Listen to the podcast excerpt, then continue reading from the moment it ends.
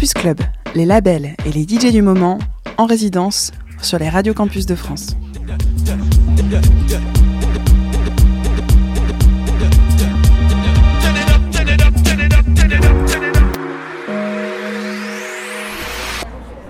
Bonsoir, je suis Perrine, la fraîcheur, je suis DJ et musicienne électronique.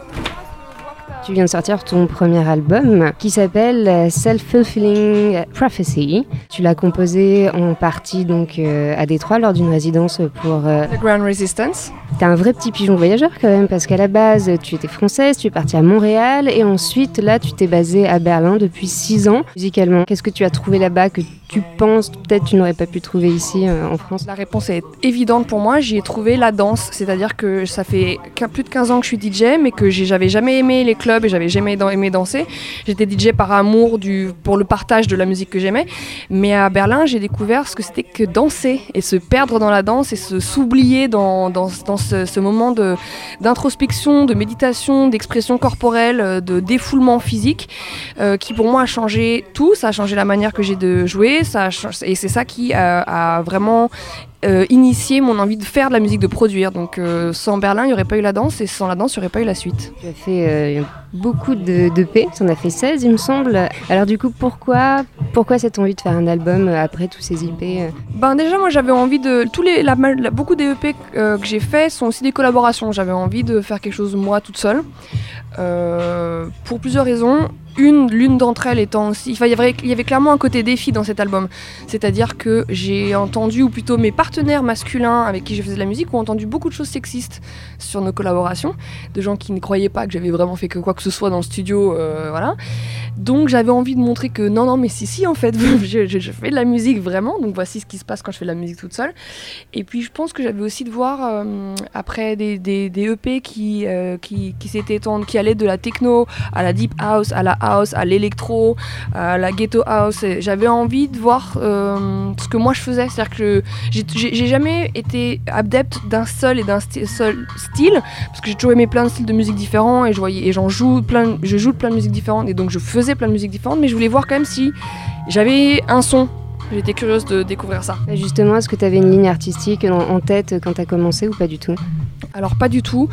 Euh, même j'avais un problème en commençant, parce que je suis arrivée à Détroit avec 4-5 euh, démos qui partaient dans tous les sens. Il y avait des démos house, il y avait des démos euh, techno, il y avait des démos de plutôt slow BPM, 90 BPM.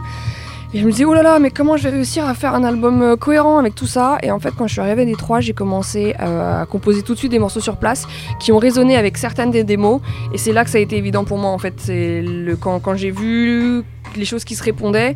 Euh, donc pour moi, le, son, euh, mon, plus gros apport de cette résidence euh, à Détroit avec Underground Resistance, c'était d'avoir trouvé le son de l'album. Qu'est-ce que tu as utilisé comme matériel?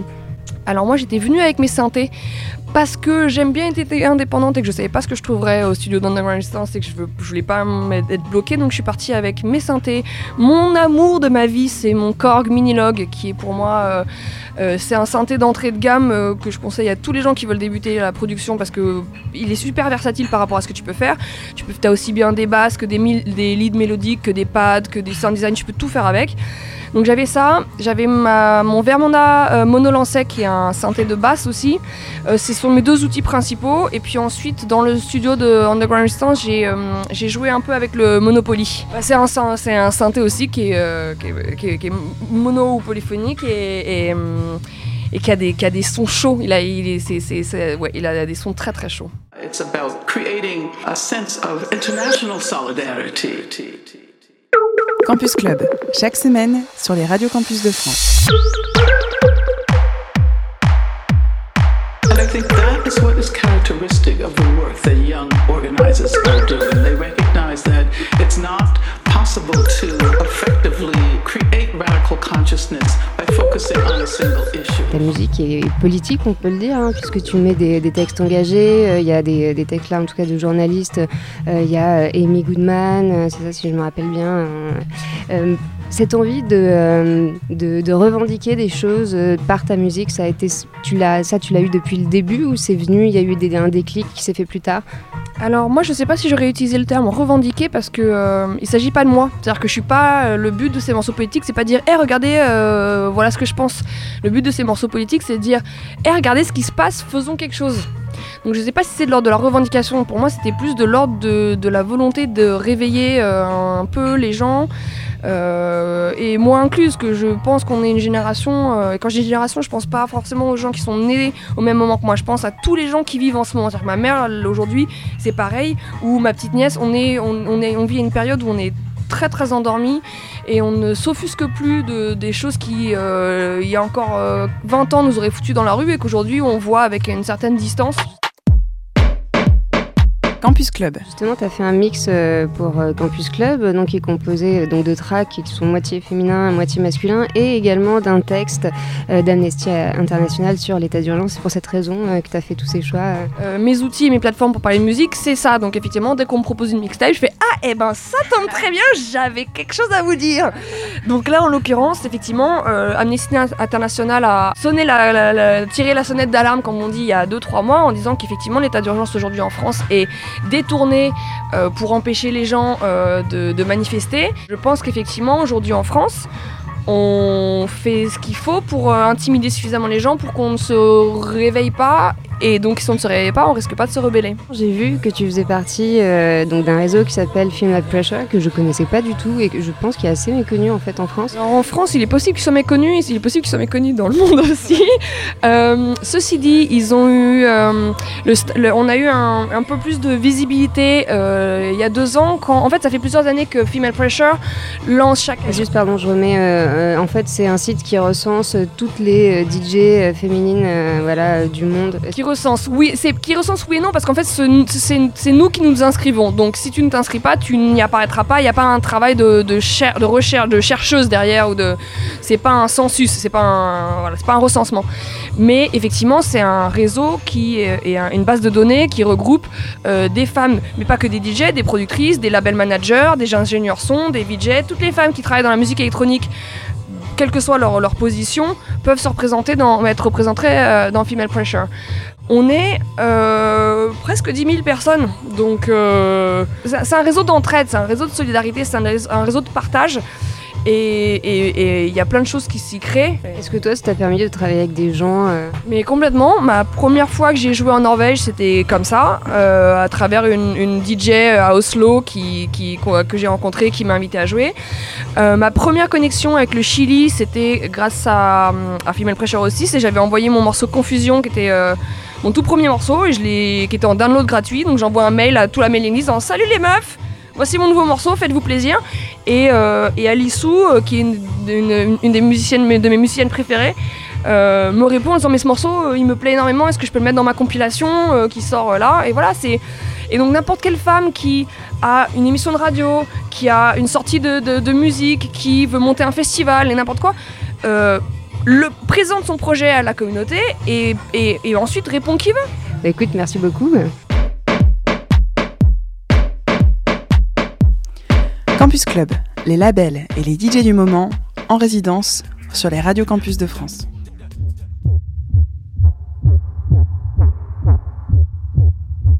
L'état d'urgence détourné pour restreindre le droit de manifester. Le droit de manifester est un droit fondamental, indispensable à la liberté d'expression et à la possibilité de revendiquer ses opinions et ses droits. Les autorités ont pour responsabilité de protéger ce droit fondamental. Il est de plus en plus présenté comme secondaire, voire comme une menace qu'il faudrait donc limiter.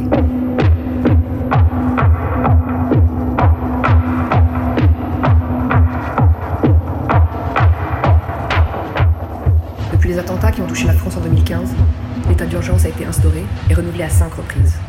Alors que son objet est de prévenir de nouvelles attaques, les mesures de l'état d'urgence ont été utilisées pour interdire 155 manifestations. Tous les trois jours environ, une manifestation est interdite en France sous ce prétexte.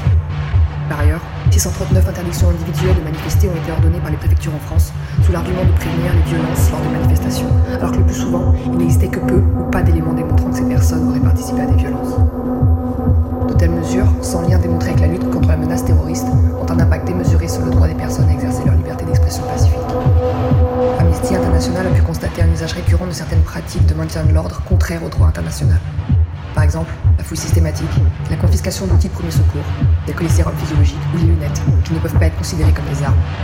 Le fait que du matériel de premier secours ait été confisqué au strict médic est choquant, car ce matériel est indispensable pour prodiguer des soins de première urgence. Ces stratégies de maintien de l'ordre mènent à une hausse des tensions et limitent de manière disproportionnée le droit de manifester. L'usage fréquent et prolongé des NAS, pratique qui vise à confiner les manifestants pour les empêcher de rejoindre un cortège, est une atteinte disproportionnée au droit de manifester, en particulier lorsque les personnes nassées sont pacifiques. Ces pratiques d'usage de la force disproportionnée et arbitraire, outre qu'elles peuvent avoir des conséquences dramatiques pour les personnes touchées, ont également un impact sur le droit de manifester en lui-même, la population ayant peur de revendiquer ses droits en participant à des manifestations.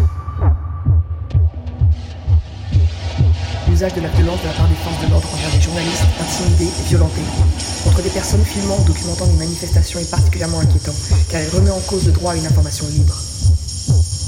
Même en cas de violence, il est du devoir des autorités de permettre aux journalistes de mener à bien leur travail. Manifester est un droit, pas une menace. Manifester est un droit. Manifester est un droit. Une manifestation doit toujours être considérée comme légale a priori, à moins que l'État puisse avancer des éléments précis justifiant son interdiction. De plus, les actions de violence commises pendant une manifestation ne peuvent être imputées qu'à leurs auteurs et ne suffisent pas à qualifier une manifestation de violente. Ainsi, toute intervention des forces de l'ordre ne doit viser que les individus responsables des violences. Il est du devoir de l'État de reconnaître que les manifestations sont un usage légitime de l'espace public. Pourtant, depuis l'instauration de l'état d'urgence, dangereux s'est opéré.